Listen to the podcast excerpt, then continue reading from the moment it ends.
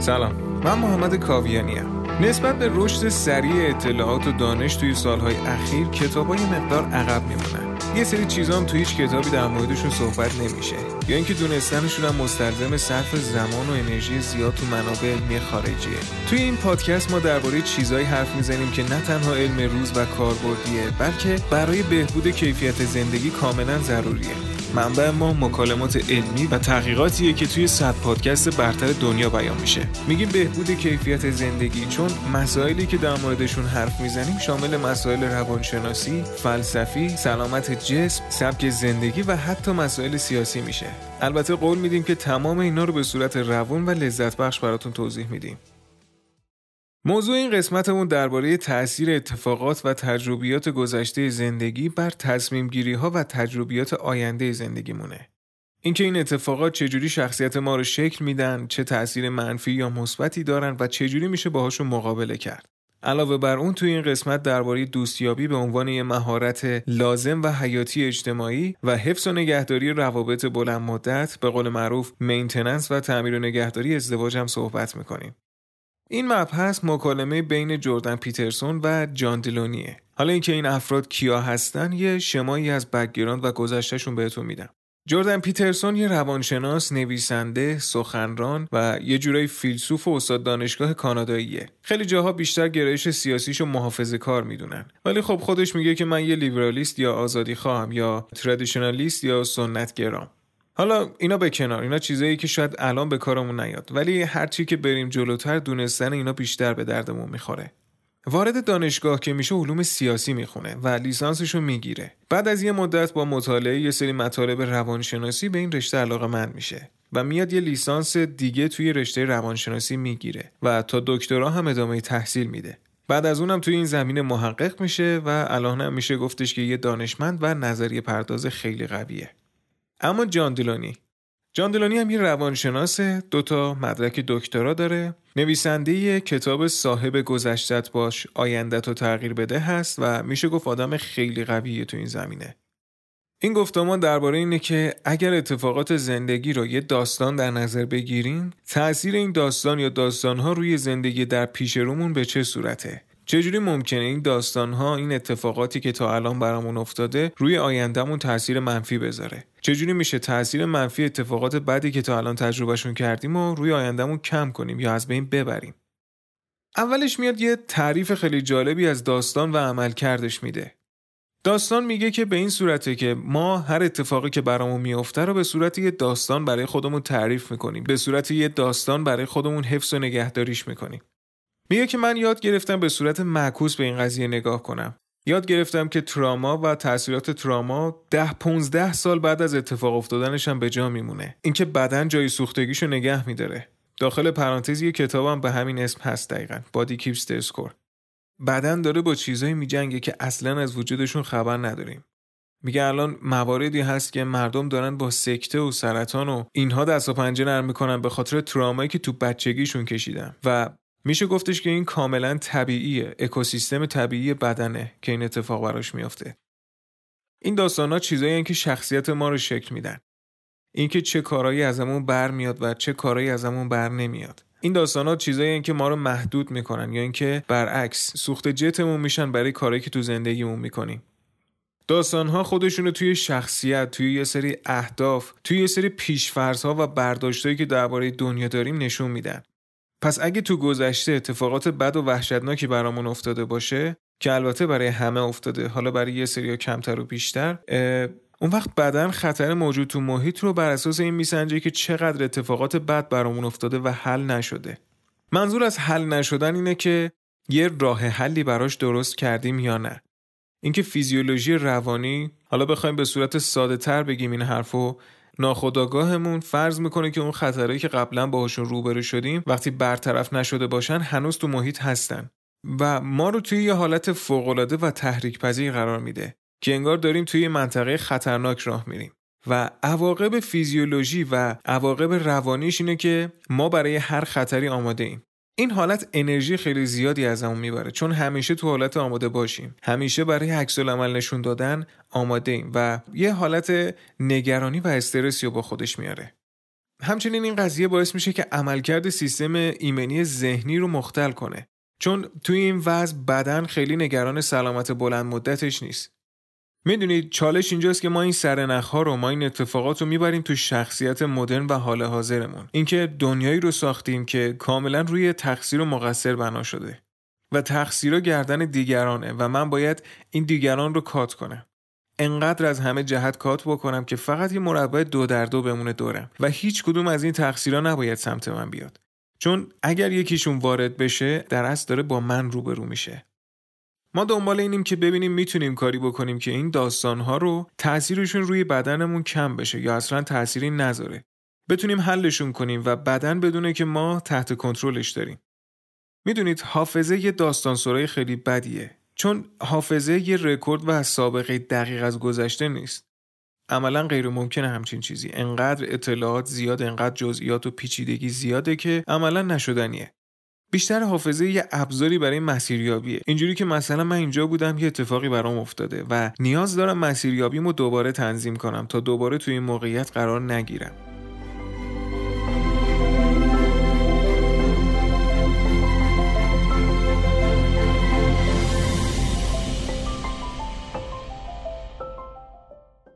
یه چیز خیلی جالبی که جوردن پیترسون میگه میگه که اگر یه خاطره‌ای دارید که از هجده ماه بزرگتر و قدیمی تره و هنوز براتون حل نشده و تحت تاثیر قرارتون میده، وقتی بی اختیار تو ذهنتون میاد استرس تولید میکنه، این به این معنیه که تا جایی که به سیستم عصبیتون مربوط میشه، تا جایی که به بدنتون مربوط میشه، اون خطر هنوز براش حل نشده، اون خطر هنوز از بین نرفته.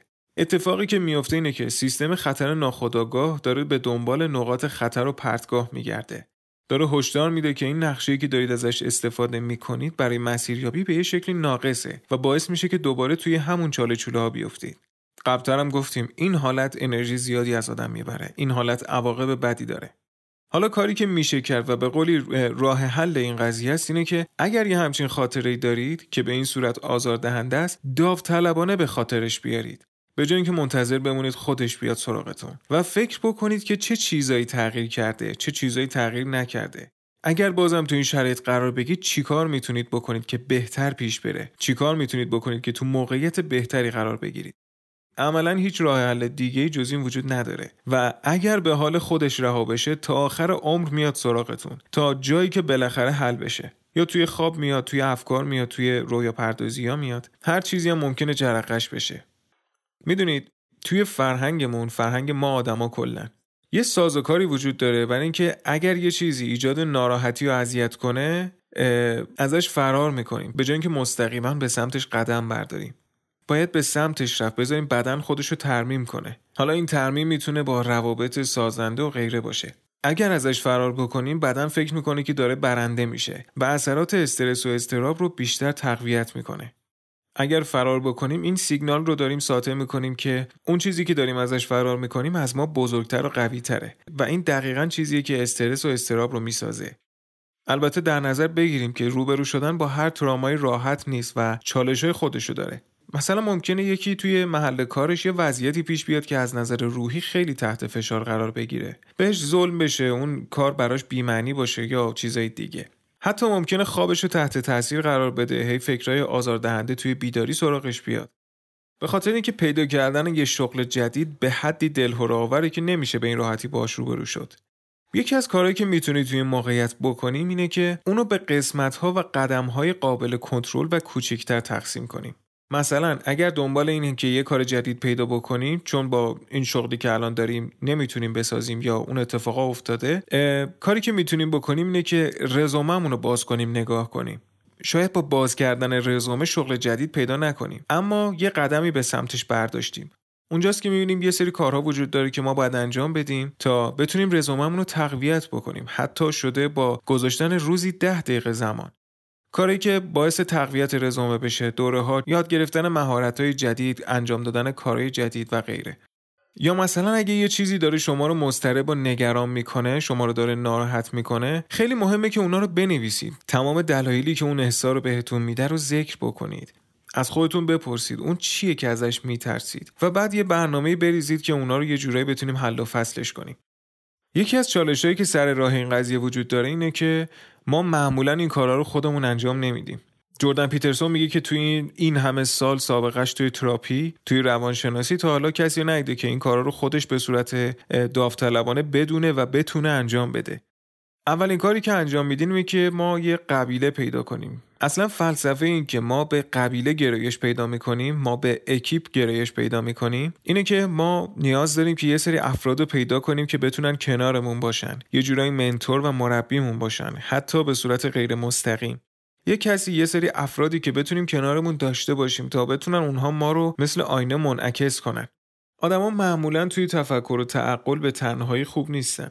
چون وقتی ما توی موقعیت پر استرس و پر اضطراب قرار داریم، مغزمون تعقل منطقی رو خاموش میکنه. مثلا اگر یه خرس دنبالمون کرده باشه، دیگه تو اون لحظه فکر نمیکنیم که اون خرس حال خوشگله یا نه. به هر طریقی که شده میخوایم از اون موقعیت فرار بکنیم. درباره گرایشمون به افراد، به قبیله گفتیم. یه موضوعی که این وسط مهمه اینه که تو تعاملمون با آدم‌ها صداقت خیلی مهمه. ما همیشه وقتی داریم با هم صحبت میکنیم، در اصل نظراتمون داره ساویده میشه به هم. و همزمان داریم همکاری هم میکنیم. چون اگر این همکاری وجود نداشته باشه، این صداقت وجود نداشته باشه، فقط سابیدنه میمونه و نتیجهش میشه مشاجره. و یکی از دلایلی که آدما به تنهایی کشیده میشن مشاجره است. اینه که مهارت کافی توی ارتباط برقرار کردن ندارن. حالا دلیل این که ما با تنهایی مشکل داریم اینه که ما به آدما نیاز داریم تا بتونیم سلامت روانمون رو حفظ کنیم. حتی دلیل این که انفرادی توی زندان‌های مجازاته همینه. یه چیز خیلی ساده که از سادگیش ما معمولاً بهش دیگه توجه نمی‌کنیم. وقتی رفتارمون جوری باشه که آدمای دیگه بتونن حضورمون رو تحمل کنن، تو موقعیتی که نیاز داریم بازخوردی بهمون میدن که نیاز داریم. و اگر رفتارمون جوری نباشه که بتونن حضورمون رو تحمل کنن، با بازخورد مجازاتی جوابمون رو میدن. پس با دقت کردن، با دقیق نگاه کردن به این بازخوردها میتونیم بفهمیم که رفتارمون خوب و درست هست یا نه. اون وقته که میتونیم عاقل بمونیم و سلامت روانمون رو حفظ بکنیم. البته این تو حالتیه که کل جامعه یه اشتباه رفتاری رو دنبال نکنن. پس ما به حضور آدما اطرافمون نیاز داریم که بتونیم سلامت روانمون رو حفظ بکنیم. معقولم هست. خب چطور میتونیم از نظر روانی سالم بمونیم اگر روابط صمیمی نداشته باشیم؟ چطور میتونیم سالم بمونیم اگر افرادی دورمون نباشن که بتونیم بازتاب اعمالمون از طریق اونها ببینیم؟ ما نیاز داریم به اینکه افرادی به صورت میان مدت و بلند مدت بهمون جهت بدن. اصلا خانواده، همسر، فرزند، پدر و مادر و دوست برای همینه. صحبت از دوست شد. درباره دوست و تأثیرش توی حفظ سلامت روانمون باید بگیم که کل دوران خردسالی و نوجوانی و مدرسه به کامیونیتی و گروه وابسته است. شما با اکیپتون بازی میکنید، با اکیپتون بیرون میرید و غیره. و وقتی از مدرسه در میاید، وقتی سربازی و دانشگاه تموم میشه، میاید توی جامعه. به این صورت میشه که انگار شماید و کل جامعه. شما یه طرفید، کل جامعه در مقابلتونه. و این احساس تنهایی به دنبالش یه حس خطری میاره که عوارض خیلی سنگینی روی سلامت روانمون داره. برای بهتر کردن دوستیابی، یکی از کارهایی که میتونیم انجام بدیم اینه که اول ما پیش قدم بشیم. اول خودمون رو معرفی کنیم، اول سر صحبت رو باز بکنیم، اول دعوت کنیم. فقط زیاد سختش نکنیم. طبیعیه که این وسط مردم بهمون نبگن، طبیعیه که به چالش بکشنمون. حتی ممکنه به این نتیجه برسیم که هیچ کس قبولمون نمیکنه. شده بریم جلوی آینه، با خودمون تمرین کنیم، ببینیم که چیه که باعث میشه که آدما در مورد ما قبولش نکنن، مخصوصا افراد درونگرا. آدمای درونگرا باید به صورت عمدی و خودآگاه روابط اجتماعی رو یاد بگیرن و تمرین کنن. چون افراد برونگرا به صورت طبیعی انقدر تو این جهت هستن که معمولا نیاز به تمرین و یادگیری ندارن. بنجامین فرانکلین میگه که وقتی به یه محله جدید میرید، یکی از کارهایی که برای آشنا شدن و دوست شدن با همسایه‌ها میتونیم بکنیم اینه که از همسایه‌ها یه کار کوچیک بخوایم، یه لطف کوچیکی در حقمون بکنن. دلیلش اینه که باعث میشه تعامل دو طرفه در جهت مطلوب به حرکت در بیاد. چون اگه درست این کارو انجام بدیم، با آدما این فرصت رو دادیم که تو بهترین حالتشون خودشون رو نشون بدن. و از اون طرف یه فرصتی هم ایجاد کردیم که یه جورایی بتونیم زیر دینشون باشیم و بعداً براشون یه کاری بکنیم. البته مرز و تفاوت خیلی جالبی بین این کار و وبال گردن بودن هست. وبال بودن چیزیه که بهت این حسو میده که آدما بدون تو بهترن و این چیزیه که داره مردمو به سمت خودکشی سوق میده. یکی دیگه از کارهایی که به یه محله جدید، به یه محیط جدید رفتیم میتونیم بکنیم اینه که به مکانها و جاهایی که قراره به صورت روتین سر بزنید برید و خودتون رو معرفی بکنید. مثلا اگر به یه محله جدیدی رفتید، به مغازه‌هایی که معمولا به صورت روتین میرید برید و خودتون رو معرفی کنید. باهاشون یه جورایی آشنا بشید. باهاشون دست بدید و مطمئن بشید که توجهتون به اوناست، نه روی خودتون. چون هر کسی به این کار واکنش مثبت نشون میده. نکته‌ای که خیلی مهمه اینه که شما نیاز دارید که روابطی ایجاد کنید که حس کنید تو منطقه دوستانه قرار گرفتید، تو منطقه امن قرار گرفتید. در غیر این صورت بدن حس میکنه که تو منطقه دشمن قرار گرفته یا لااقل تو منطقه ناشناخته هست و این میتونه از نظر فیزیولوژیکی خیلی فشار وارد کنه، عواقب خیلی بدی داشته باشه.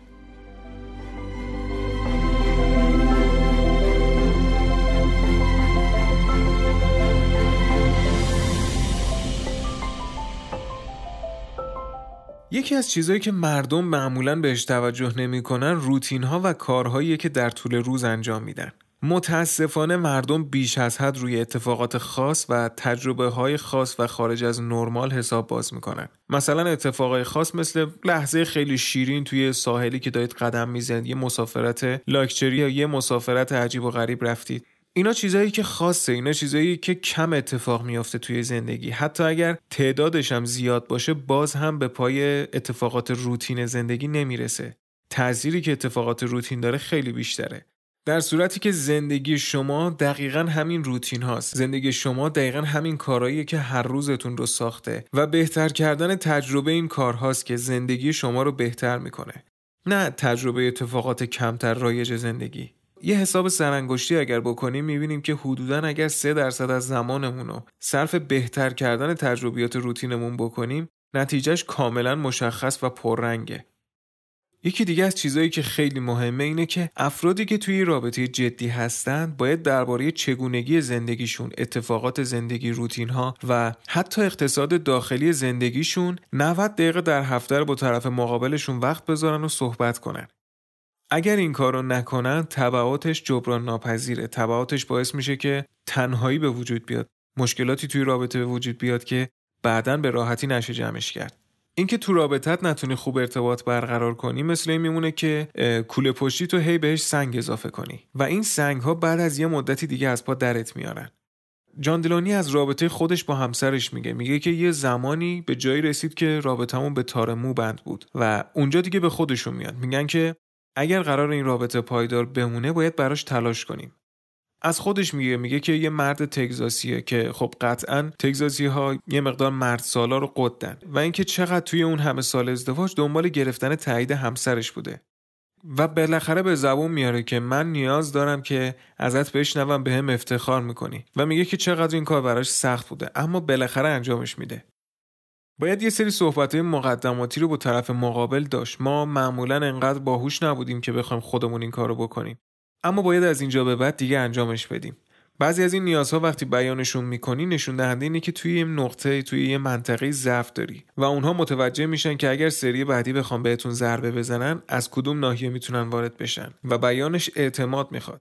اما انجام ندادنش تبعات فوق‌العاده بدتری داره.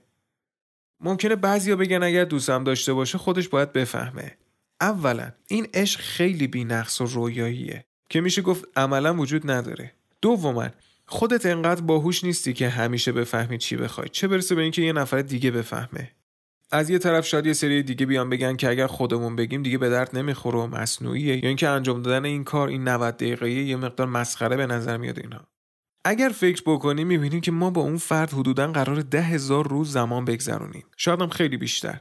این که بخوای بیست و خورده روزش رو صرف این کار بکنی کاملاً منطقیه. حتی به چشم اصلاً نمیاد. بعضی دیگه ممکنه بیان بگن خوشبختی که جان دلونی میگه خوشبختی توهمه. چیزی که مهمه لذت بردن از زندگیه. و تنها چیزی که میتونه شانس تو بیشتر بکنه برای لذت بردن از زندگی اینه که رابطت با همسرت خوب باشه. این رابطه نود دقیقه تو هفته باید به این صورت باشه که نود دقیقه با هم صحبت بکنید. حالا میتونه یه جا باشه یا اینکه چند قسمت باشه. این صحبت باید درباره این باشه که کوچکترین چیزایی که میتونه بهبود ایجاد کنه چیه. اینجا قرار نیست آپولو هوا کنید. اینجا قرار نیست کار عجیب قرار بدید. فقط قرار فرض بکنید که اگر همه چیز عالی بود، اگر هیچ مشکل بزرگی وجود نداشت، اون چیزای کوچیکی که میتونستن تو رابطه یه سری ریز بهبودای ایجاد کنن، به قول ورزشکارا ریز آسیب‌ها ایجاد بکنن که ترمیم بشه، چی هست؟ شرطش هم اینه که ته این صحبتتون نباید به این برسه که اصل رابطه اشتباه یا خرابه، چون معمولا تو مواقعی که حرف تو دل طرفین زیاد مونده این اتفاق خیلی میفته. باید از قبل شرط کنید که به این نقطه حق نداره برسه. اصلا برای اینکه حرف زده نشده یا کینه تو دل نمونه باید تمرین کرد، باید بیان کرد. حالا یکی از کارهایی که برای جلوگیری از این قضیه میشه انجام داد اینه که با چیزی که موافق نیستید موافقت نکنید. مثلا پنج سال بعد بیایید بگید که با فلان چیز مخالف بودم ولی به خاطر تو قبول کردم و اینها، کاملا اشتباهه. حل کردن مشکلی که وجود داره یا تو آینده میشه حلش کرد مستلزم اینه که از گذشته چیزی توش نیاد. معمولا صحبتای اینجوری به این میرسه که تو همیشه اینجوری بودی و هیچ راهی نداره درستش کنی و اینها، یهو به خودتون میاد میبینید که وسط دعوایید هیچ چیزی درست نشده که هیچ، بدترم شده. به جاش باید اینجوری بگیم که غذا خوردنمون کنار هم، بودنمون کنار هم میتونه پنجاه درصد بهتر بشه اگر وقتی غذا تموم شد ظرفتو بذاری تو سینک. حالا با فرهنگ خودشون میگه، البته خیلی چیز بدی هم نیست. یا یکی دیگه از چیزایی که همچین مسائلی رو تشدید میکنه، روی کیفیت مشاجرات تاثیر منفی میذاره، نوع بیانه. مثلا وقتی به یکی میگی که تو باید اینجوری کنی، دقیقاً لحظه‌ای که انگشتت به سمت طرف اشاره میشه اون آدم میره تو حالت دفاعی. حرفا میتونن یا دعوت باشن یا دستور، و به قولی زندگی کوتاه‌تر از اونه که بخوایم به چیزی جز دعوت عمل کنیم. انجام دادن همین کارهای کوچیکه که کیفیت زندگی رو بهبود میده. در اصل اینا کارهای کوچیک نیستن، اصل زندگی همینان. از یه طرف وقتی مثلا ده درصد تجربه انرژی و شام خوردنتون کنار همو بهتر میکنین، این فقط ده درصد نمیمونه، به صورت تصاعدی رشد میکنه و یه سود مرکب میده. بعد از یه مدت این بهبودا خیلی بزرگتر میشه، توی چیزای دیگه خودشو نشون میده. اینجوری نیستش که فقط توی زندگی زناشویی یا رابطتون ظاهر بشه، بلکه وقتی رابطه خوبی دارید پدر و مادر بهتری میشید، شهروند بهتری میشید، کارمند یا کارفرمای بهتری میشید. یکی دیگه از چیزایی که توی این قضیه تاثیر داره اینه که تصویر ذهنیتون رو با هم مشترک کنید. به قول بزرگی آدما با تصویر فکر میکنن، با کلمات بیان میکنن. ممکنه همسر شما بگه که فلان روز قراره بتر کنیم و شما هم اون روزو هزار جور توی دلتون ببرید و بدوزید که قراره کجا برید و چیکار بکنید. وقتی موقع رفتن میشه شما لباس پوشیده میاید میبینید که همسرتون با لباس تو خونه است. تعجب میکنید، میگید که مگه قرار نبود امشب بتر کنیم؟ اونم میگه که آره خب فلان غذا رو درست کردم. اون وقت اون ضد حالی که میخورید هم شما ناراحتید هم اون ناراحته. اینجاست که اهمیت یکی کردن تصورات و توقعات کنار هم خیلی مهم میشه. جدای از این مثالی که زدم، ایجاد یه تصویر ذهنی مشترک با پارتنرتون باعث میشه که از حالت ریاکتیو و واکنشگرا که فقط باید منتظر باشید ببینید چی پیش میاد، به این حالت برسید که یه تصویری از آینده دارید و به شکل دادنش کمک میکنید، توی اون جهت حرکت میکنید. یکی از چیزایی که جوردن پیترسون میگه که خیلی براش پیش میاد که یه خانم یا آقا با دو تا بچه میاد بهش میگه که با همسرم رابطه خوبی ندارم، رابطمون سرد شده. و وقتی ازش میپرسه که برای گرم کردن رابطتون چیکار میکنین، خیلی نظری ندارن یا یه جورایی معذب میشن، به تته پته میافتن. اصلا دوست ندارن کار خاصی انجام بدن، میخوان خودش گرم بشه. در صورتی که باید مشخص کنی که چه کارهایی و چند وقت یک بار باید انجام بشه، به چه مدت باید انجام بشه برای گرم کردن رابطه. تصور کنید اگر این کارو نکنید عواقبش چیه؟ ده سال دیگه رابطتون چیه؟ توی دادگاه برای طلاق نشستید، گرفتار یه نوع اعتیاد مثل اعتیاد به کار، اعتیاد به الکل یا مواد مخدر شدید، یا حتی گرفتار یه رابطه دومی شدید. چون وقتی نیازها از راه درست و به درد بخور برطرف نشن، هر نیازی بدن میخواد از راههای کاذب دیگه جبرانش کنه. دلیل این بیان نکردن نیازها و خواسته ها هم میتونه این باشه که مردم از آسیب پذیر بودن میترسن. خیلی‌ها به پارتنرشون اعتماد ندارن که جلوش آسیب پذیر باشن، یا یه سری دیگه حتی خودشون هم نمیدونن چی میخوان. سوال مهم این وسط اینه که چی شد که اون رویای مشترک، اون تصویر مشترک رو از دست دادیم؟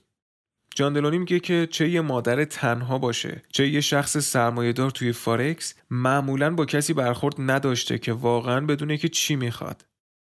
اینکه ما نمیدونیم چی میخوایم و باید به کدوم سمت بریم باعث میشه که به این حالت در بیایم که از چیزایی که نمیخوایم فرار کنیم، و دقیقاً این میشه مسیر اضطراب و استرس.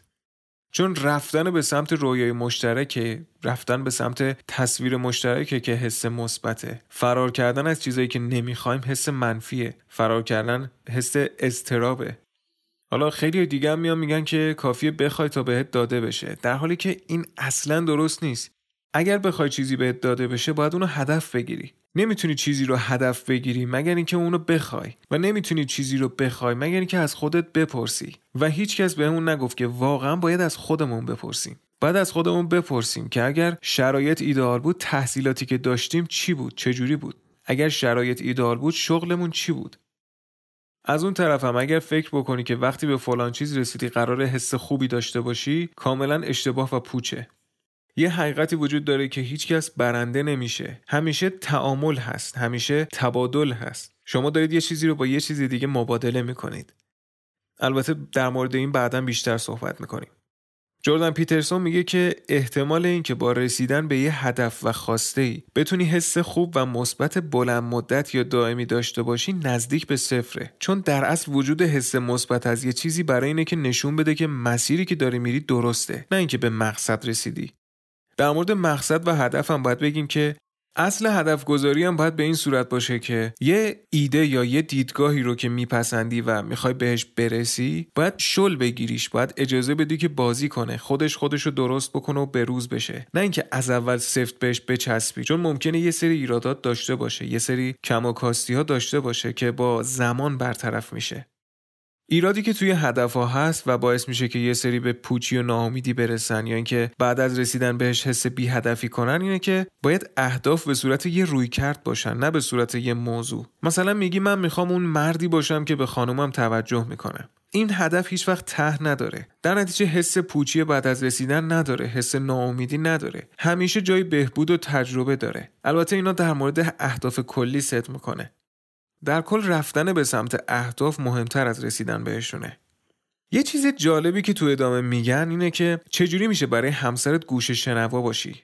جوردن پیترسون میگه که مردا معمولا این حس رو دارن که باید برای مشکلات خانوما راه حل ارائه بدن. البته طبیعی هم هست، چون خانوم‌ها معمولا احساسات منفی بیشتری تجربه میکنن. برای همین هم هست که هفتاد درصد طلاق‌ها البته تو جامعه اونا توسط خانوم‌ها استارت میخوره، چون وقتی رابطه متزلزل میشه خانوم‌ها احساسات منفی شدیدتری پیدا میکنن.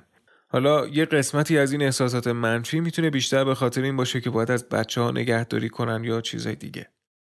در مورد گوش دادن به مشکلات همسرتون، کارل راجرز میگه که اگر به آدمو گوش کنی بیشتر مواقع راه حل خودشون توی حرفاشون میگن، و عده زیادی که برای تراپی و مشاوره میان به خاطر اینه که کسیو ندارن که به حرفشون گوش کنه. البته خب تو جامعه ما میتونه کاملا متفاوت باشه و درصد کمتری از کسایی که به مشاور و تراپیست مراجعه میکنن به خاطر اینه که گوش شنوا ندارن، اما کاملا قابل قبوله که این درصد داره رشد میکنه. به علاوه خیلی از مواقعی که همسرتون میشینه مشکلشو بیان میکنه دنبال راه حل نیست، صرفا میخواد باهاتون ارتباط برقرار کنه. یکی از کارهایی که میتونیم این موقع بکنیم اینه که وقتی داریم به حرفاشون گوش میدیم در جهت حرفاشون ازشون سوال بکنیم. میگیم که مثلا با توجه به حرفات فلان چیزو فهمیدم، یا یه خلاصه ای از جان کلامش از صحبتاش بهش میدیم. چون مردم دوست دارن این کارو. خیلی از وقتایی که میان حرف میزنن حرف و موضوع هی تیکه تیکه میکنن، بررسیش میکنن، نتیجه گیری میکنن، میگن مثلا این میتونه اینجوری باشه، بعد میگن که نه اینجوری نمیتونه اینا.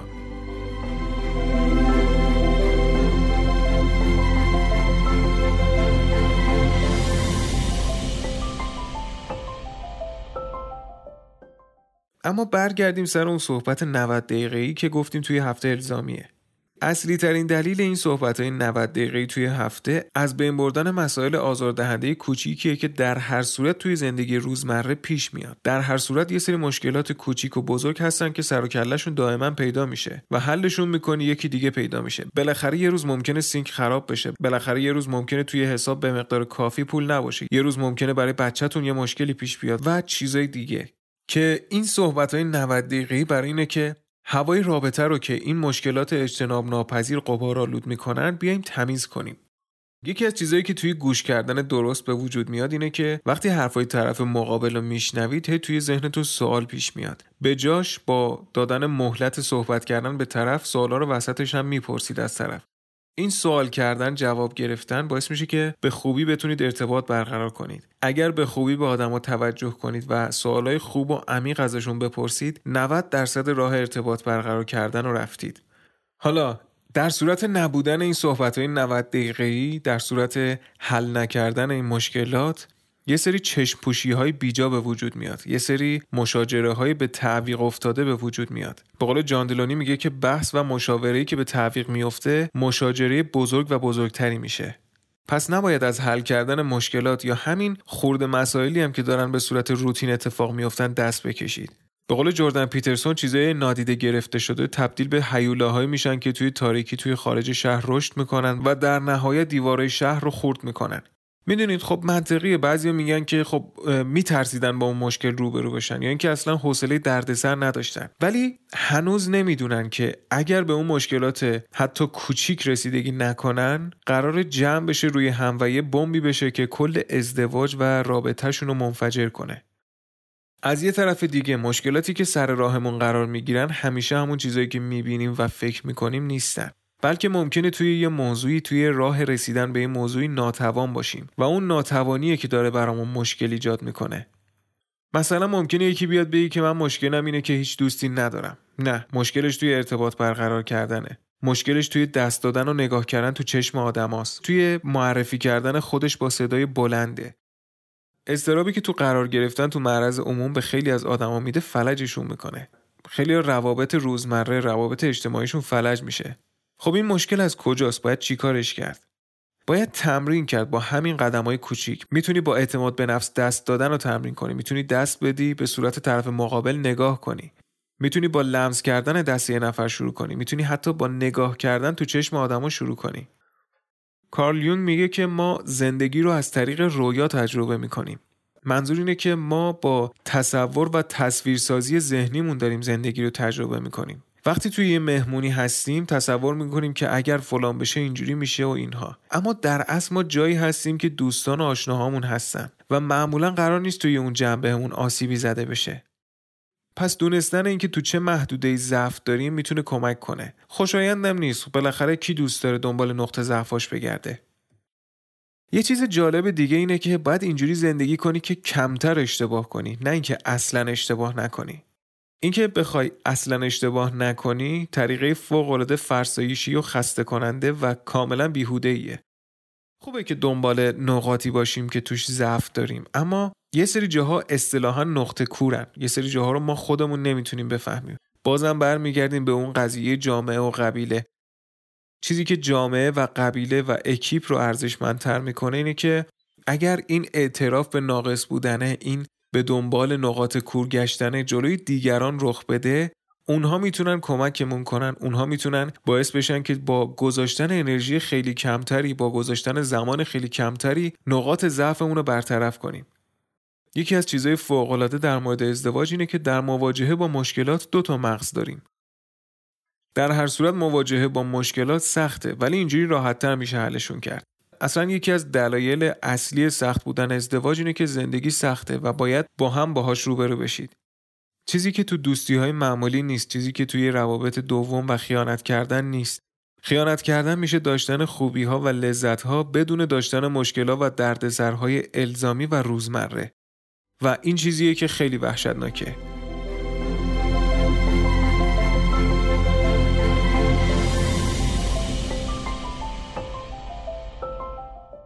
حل مشکلاتی مثل افسردگی به تنهایی کار خیلی سختیه، در حالی که با وجود و کمک یه نفر دیگه خیلی از بارها و فشارهایی که منجر به اضطراب و استرس میشن رو میشه برداشت. صحبت از استرس و افسردگی شد. ما خیلی راحت روی افراد برچسب میزنیم، میفرستیمشون پی کارشون. مثلا میگیم که تو نمیتونی فلان کارو کنی چون ای دی اچ دی داری و غیره. اختلال تمرکزی توی بزرگسالانو میگن. اما اینا موضوع نیست، اینا زمینه است. یعنی این وضعیت‌ها ته خط نیست، یه حالتیه که خیلی‌ها دارن و باید با وجود اینا زندگی رو پیش ببرن. جوردن پیترسون میگه که این برچسب زدن‌ها اکثرا اتفاقات منفیه، جز مواردی که مثلا یکی بهش حمله عصبی دست میده، از خونه نمیتونه بیاد بیرون، بهش میگن که تو اگریفوبیا داری. خیلی دیگه هم این شرایطو دارن. خیالش راحت میشه که خب تنها آدم مشکل داره توی شهر نیست. مشکلی که با این تشخیص‌ها و برچسب‌ها وجود داره اینه که شاید اون برچسب‌ها با علت اشتباه گرفته بشن. مثلا میگه من ناراحت و بیحالم چون افسردم، در صورتی که هر مشکل یه علتی داره و دقیقاً ناراحتی و بیحالی و حس بدبختی شما یه علت یا علت‌های خاصی داره.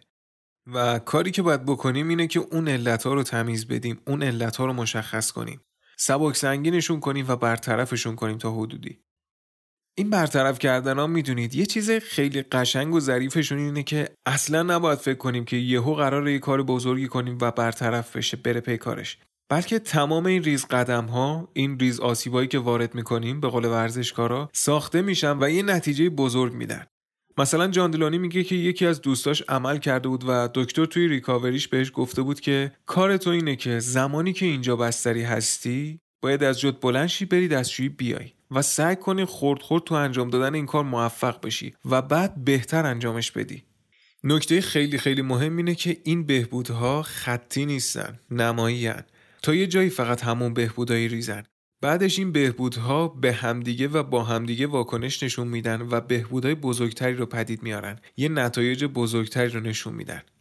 پس اصلا نباید اونها رو سبک شمرد، اصلا نباید اونها رو نادیده گرفت و ازشون چشم پوشی کرد. فکر کنم تا اینجا برای این قسمت کافی باشه. امیدوارم که این صحبت‌ها براتون مفید واقع بشه. قطعا براتون مفید واقع میشه اگر به اونها گوش بدید و عمل کنید. به اونها گوش بدیم و عمل کنیم. نکات خیلی زیاد و بزرگی تو این قسمت گفته شد. فکر کنم که یه بار گوش دادن براش کافی نباشه. اگر از این قسمت خوشتون اومد، به نظرتون مفید بود، حتما برای دوستاتون بفرستید، به دیگران معرفی کنید. بزرگترین حمایتی که میتونید از ما بکنید اینه که ما رو به دوستانتون هم معرفی کنید. امیدوارم که بهترین روزا رو داشته باشید.